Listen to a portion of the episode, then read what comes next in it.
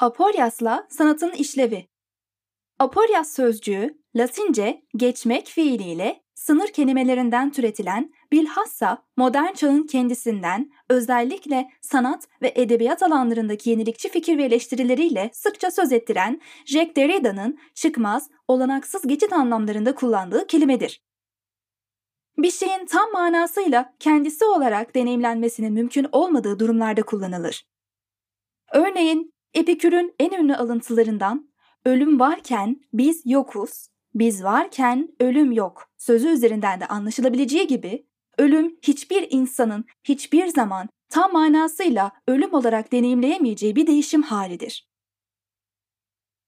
Elbette varlığın ölümün sınırlarında dolaştığı, belki de uğultusunu en yakından duyduğu ya da Jack Derrida'nın bir başkasının ölümü önce gelir söylemindeki gibi bir başkası üzerinden deneyimlenilebilir kılındığı anlar olur.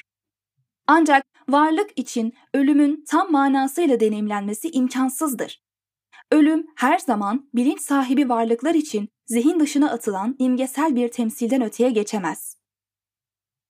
Her ne kadar ölüm her canlının yaşam serüveninin kaçınılmaz sonu olsa da Aporyas tabirine göre olanaksız olarak nitelendirmek mümkündür. Çünkü varlık yaşamını sonlandırdığı an varlık olarak veya kimi inançlar açısından değerlendirirsek aynı varlık olarak devam edemez, evrilir. Derrida'nın bu konu üzerindeki bakış açısı bireyin üzerinde duramayacağı, varlığın teğet geçtiği ve belki de bir zaman dilimi olarak bile nitelendirilemeyecek bir geçişe dikkat çekse de inkar edilmesi güç bir gerçeği yansıtır. İşte sanatın işlevi sorusu tam olarak bu noktada cevabıyla buluşur. Derrida, aporyas üzerinden aporetik deneyim adını verdiği bir kavramı tanımlar. Aporyatik deneyim imkansızın imkanlı kılınışı olarak tanımlanabilir.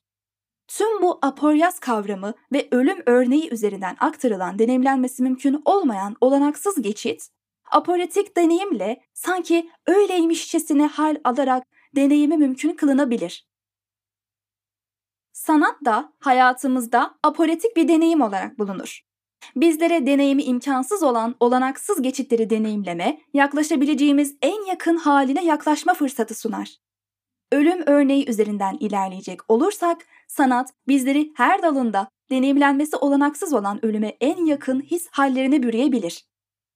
En basit örneğiyle bizlere ölümü, şiirlerin mısraları arasında, sevdiğimiz bir film karakterinin yaşamının son anında gözlerinde, okuduğumuz romanın aklımızdaki imgesinde tattırabilir.